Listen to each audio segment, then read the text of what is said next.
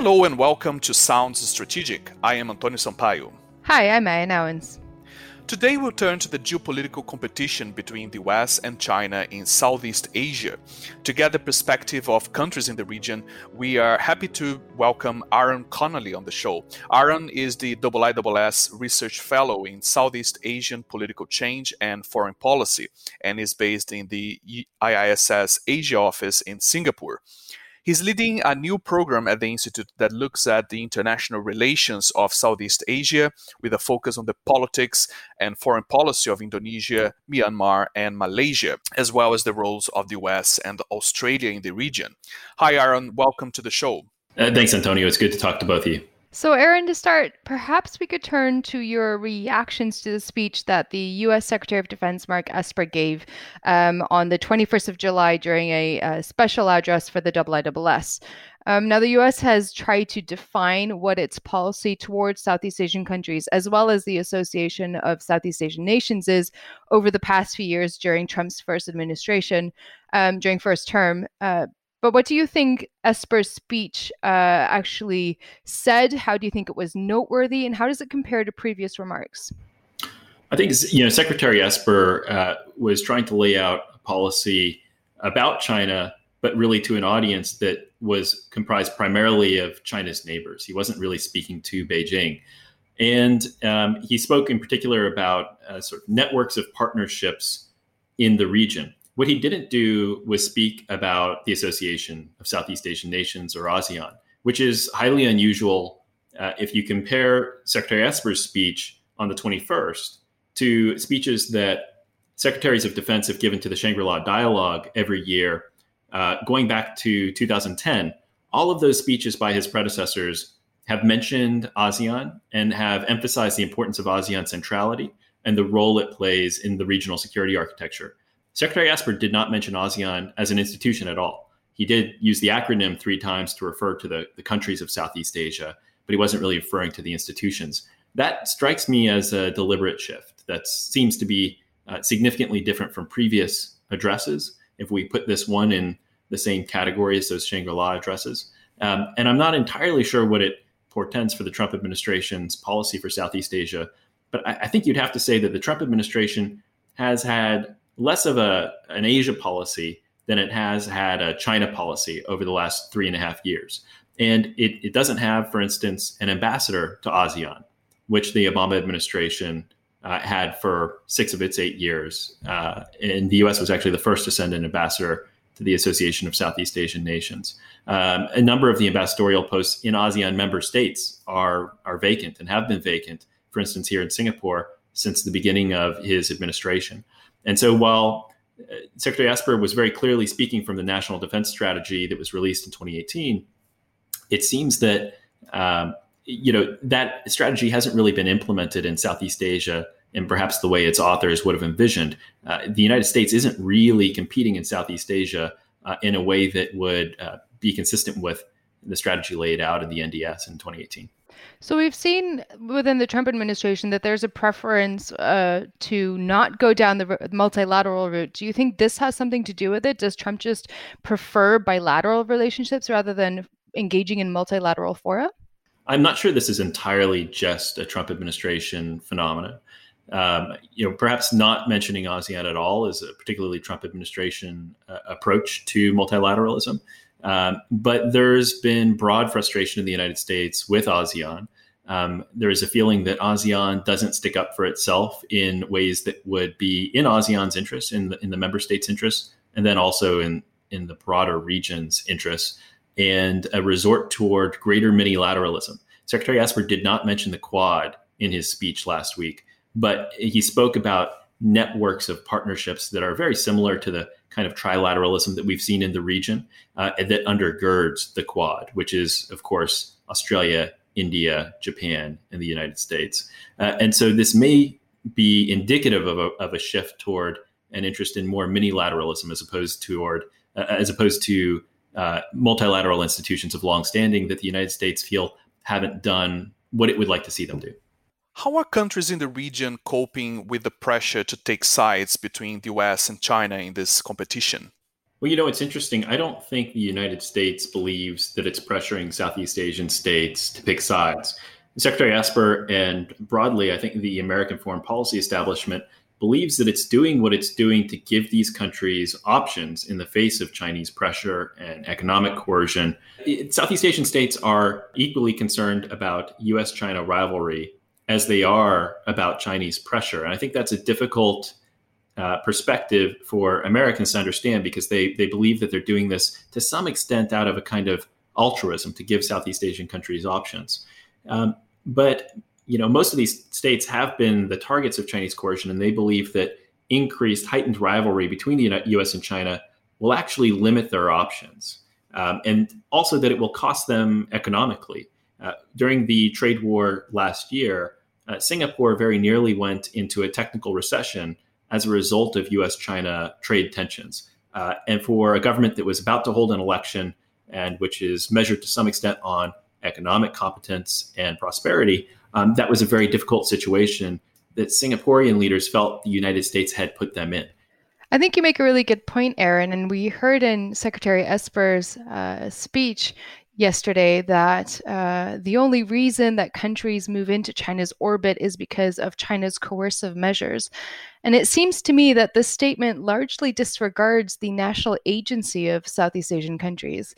So I know it's early days, but how do you think this statement will overall be received by Southeast Asian governments? And what do you think then drives this decision making with regards to China policies in the region? Well, it's, it's always risky for any official to analyze other states' foreign policy choices.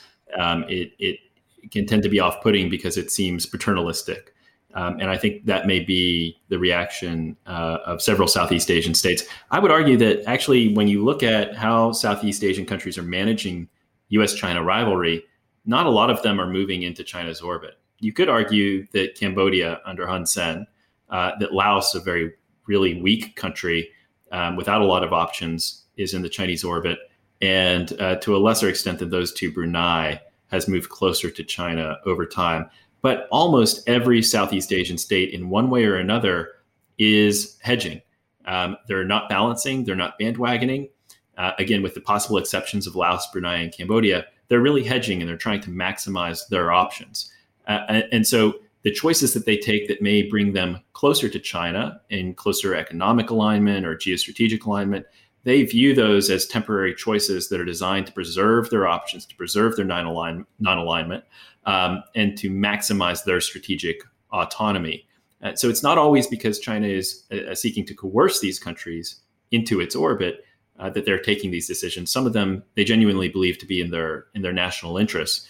And American policymakers might find more success if, at least rhetorically, they acknowledge that uh, these decisions are uh, taken in, in Southeast Asian capitals in ways that many Southeast Asian believe, leaders believe are in their interests. Mm. And how do the approaches of US and China to building these political relations with Southeast Asian countries differ? Of course, both countries claim that political ties to their opponent comes with risks of domestic or foreign policy interference. I mean, there is the um, whole um, cybersecurity and information security with Huawei uh, debate and imperialism, US imperialism.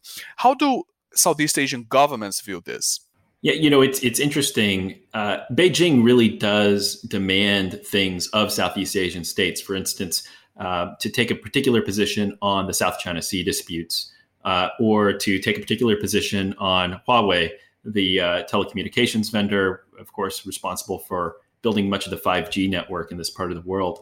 Uh, but the United States also requests Southeast Asian states take specific or make uh, specific policy changes and a lot of times the US requests are more invasive from the perspective of Southeast Asian leaders, particularly authoritarian Southeast Asian leaders, than China's, because the US is uh, constantly pushing for greater democracy, uh, more liberalization, both economic and political liberalization. And for some leaders, let's just take Hun Sen in Cambodia, he views acquiescence to those requests as an existential threat to his regime. Whereas Cambodia on the Gulf of Thailand um, doesn't have as many interests in, say, the South China Sea. Um, and so there is, I think, a misunderstanding that um, China's coercion is more of an existential threat to Southeast Asia, and it may be a longer term threat to the autonomy of Southeast Asian states.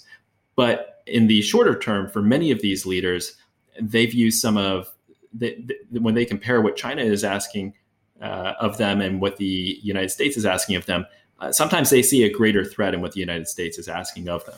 Many of the, the people in these countries don't see it that way, right? And there, there's often a difference between elite opinion and popular opinion. Uh, but you know, when it comes to who's making the decisions on foreign policy in Southeast Asia, that's mainly still an elite game. I mean, I thought you asked a really good question in the Q and A uh, session after Secretary Esper's uh, remarks yesterday, when it comes to how close those shared values really are between certain countries in Southeast Asia and the United States. And in that sense, I suppose I, I question whether building that narrative into uh, an address that is intended to be directed at the region is really that helpful from the US perspective. I, yeah, absolutely. I think you're right, Maya. And I, th- I suspect this is the reason that Secretary Esper tried to dodge the questions. There were ways in which he could have answered the question about shared values that didn't go to domestic political systems. He could have talked about, um, you know, the freedom to be able to choose your way in the world free of, of coercion. He could have returned to that theme. Um, and he could have talked about history because while you know Thailand and the Philippines, the United States, two treaty allies in Southeast Asia, are uh, not democracies, not liberal democracies at the moment. The Philippines is still a, a, democracy, and Thailand is at least a procedural democracy, but they're certainly not liberal countries. He could have talked about the shared history between the United States and these countries. Uh, so there were ways to, to answer that question. There are ways to craft a narrative about a shared history, um, and, and and then also to say that uh, despite the divergence in political systems over the last several years. Um, he, you know, speaks to his counterparts about uh, values and about democracy, and that the United States continues to uh, engage on these questions and on governance questions as well. It might be a little bit more difficult for the Trump administration to make that argument, given everything that is going on in the United States these days. Uh, but there were ways to answer that question that uh, would have perhaps been a little bit smoother and didn't necessarily put Southeast Asian countries offside. That's really interesting. And Secretary Esper spent a significant amount of time, I think, uh, in his speech, really trying to back up U.S. policies towards the region with the actions that the government has taken. And I remember in last year's Shangri-La dialogue, um, acting Secretary of Defense, uh, Mr. Shanahan, was criticized or at least questioned in the Q&A uh, session um, as to whether U.S. actions really did match up with its words. Um, and so I think that that was Esper tried to address that criticism in his speech, and I wonder whether you think that's successful. I mean, he mentioned that the number of freedom of navigation operations, FONOPs, in the South China Sea in 2019 was the greatest in the history of the 40 year long FONOPs program. And he said that this year the US will keep uh, up the pace. But do you think these types of examples that that U.S. actions like FONOPS actually deter Chinese aggression? Is this how countries in Southeast Asia want the U.S. to engage? The, the FONOPS program has really changed in purpose over the last several years. When the FONOPS program began in the 1980s, uh, it was, I, I, believe, in 1979. Uh, it was really meant to uh, be a legal instrument because under the UN Convention on the Law of the Sea, unless states assert their rights, they risk losing them under customary international law. And so it was meant to prevent states from saying, well, the United States Navy and no other Navy has sailed near this island in a long time. So therefore, under customary international law, we can prevent those sorts of transits. And the United States has conducted FONOPs challenging claims by every claimant in the South China Sea for at least going back to 2005. So uh, I, I should say every claimant to the South China Sea. It hasn't always conducted uh, challenges of Chinese claims in the South China Sea during the second half of the Obama administration. But under pressure from Republicans in the Senate during Obama's second term, it became more about signaling resolve and commitment to the region. And that has continued under uh, President Trump. And, and so, you know, this is a reality. This is now a, a purpose that these operations serve. And a number of analysts have argued that you know, FONOPs are a necessary part of U.S. strategy, but they're not a sufficient part of U.S. strategy. The region is looking for other signs of commitment to the region as well, um, and it's not necessarily seeing those. Secretary Esper, in his speech, last week mentioned, uh, you know, co-procuring Stryker vehicles with the Royal Thai Army. Um, that is not enough. Um, you know, these are relatively limited measures, and when you compare what the United States is doing, for instance, in Europe or its foreign military sales, foreign military assistance to, the, to countries in the Middle East, what's going on in Southeast Asia is still far less than you know, what the Pentagon is contributing to uh, security assistance in the Middle East and in, in Eastern Europe. And of course, another um, component of U.S. Um, foreign policy these days is the inconsistency of the Trump administration uh, towards some of its allies and, and traditional partners. Um, how are Southeast Asian states uh, coping with the the past few years of the Trump administration? Um, has has this inconsistency made them reluctant to rely on U.S. pledges of support, for instance?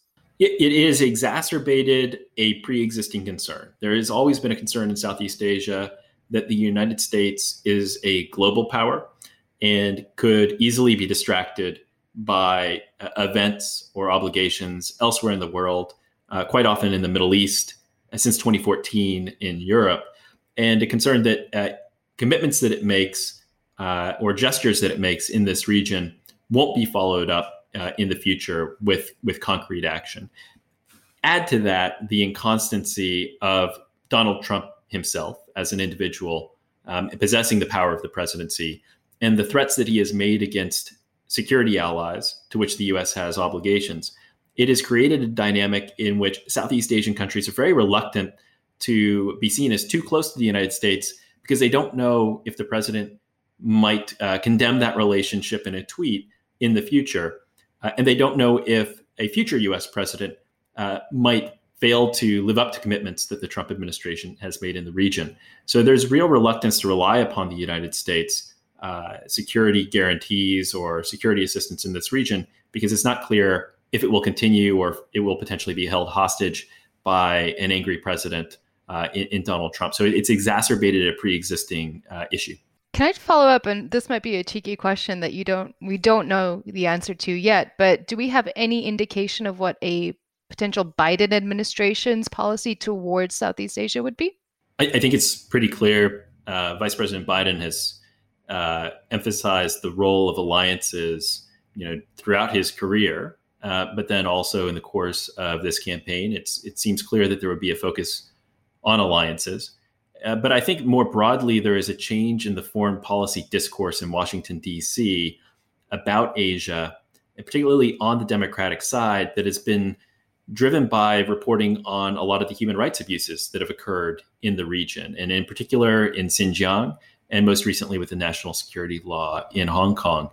And those uh, abuses have turned what was uh, previously a, a democratic foreign policy community that was much more uh, to, to sim- oversimplify things realist and focused on power to one that is more focused on values now. Uh, and so I think that there will be a greater focus on values going forward from any, had there been uh, any, had any of the Democrats uh, won the nomination, and if any of them were to be elected president. Uh, but it, it's, it's, uh, I think it's a little bit too soon to tell. There's, you know, a lot of this will depend upon what happens in the next few months during the last months of President Trump's term uh, term, he's likely to be increasingly unpredictable during those months. And that may change facts on the ground in a way that a potential Biden administration has to respond to.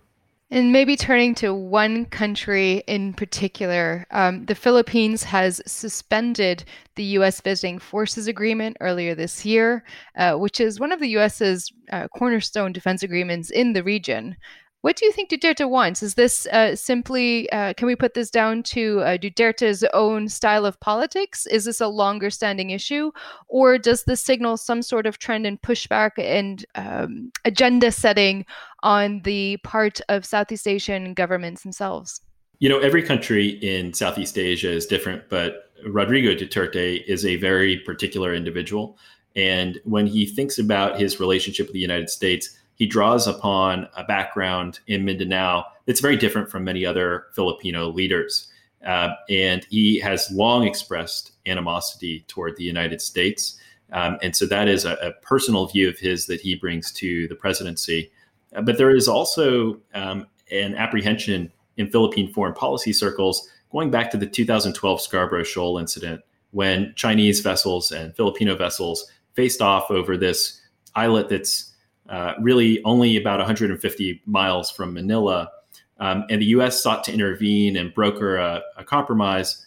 Uh, and ultimately, uh, Chinese vessels have been occupying that island for the last uh, eight years. And so there is a reluctance to rely on U.S. security guarantees.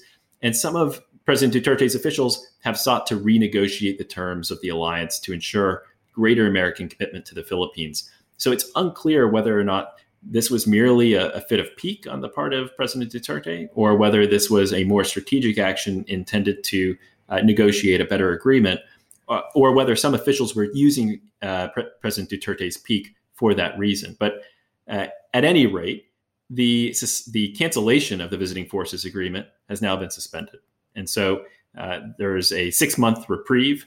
Uh, and it will be up to the Biden administration if President Biden is elected in November to negotiate the new terms of that VFA. I would just add here that you know, it, it seems the United States uh, has also agreed to back down on some of the pressure that it was applying to Manila with regard to uh, its extrajudicial killings of uh, drug users and traffickers, um, or alleged drug users and traffickers. Uh, it had canceled the visa of President Duterte's former chief of police, who is now a Philippine senator. It has now agreed to reinstate that visa. So it appears that President Duterte successfully used the cancellation of this agreement to push back on U.S. human rights pressure. Uh, and you know, again, it'll be up to uh, you know potential Biden administration to determine you know how it it threads the needle on that debate between values and interests in the Philippines. So, whilst we focus a lot on the geopolitical rivalry between the US and China and how this plays out in Southeast Asian countries, um, of course, we should pay attention to political developments that are happening in these countries themselves. And I was wondering whether you could give our listeners some sort of insight as to um, whether Malaysia will uh, turn to elections in, in the near future. What you know, the Malaysian government is hanging on by a very thin thread. It has probably a two-vote majority in parliament, and uh, it came to power. Its critics argue through the back door. The king appointed this government in March uh, when the previous prime minister Mahathir Mohamad resigned.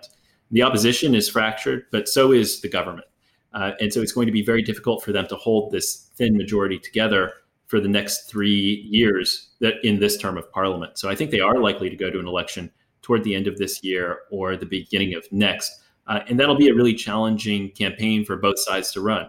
Uh, the opposition was united at the last election really by the determination to take down Najib Razak, the prime minister at the time, who had been implicated in the 1MDB scandal. It doesn't have that glue to hold them together anymore. And as a result, they've had difficulty even agreeing on who would become prime minister um, if they were uh, awarded government again. And then when it comes to the current government, uh, this is now an almost all Malay coalition. Um, and that is a, a, new situation for Malaysia. It will be interesting to see whether or not they resort to the politics of race and religion as opposed to the politics of good governance uh, in order to, to, to, try to win election. Because when it comes to economic policy matters, uh, they're in a difficult spot. They need to speak to populist demands that are coming from their base, uh, which is dealing with cost of living concerns and certainly with the pandemic as well. But at the same time, Malaysia is deeply in debt as a result of the 1MDB scandal, and it needs to find a way to raise revenues if it's going to meet the, the demands of its citizens going forward and escape the middle income trap. So it'll be a very interesting uh, election to watch if it does come uh, towards the end of this year or early next, as, as we think it's likely to do.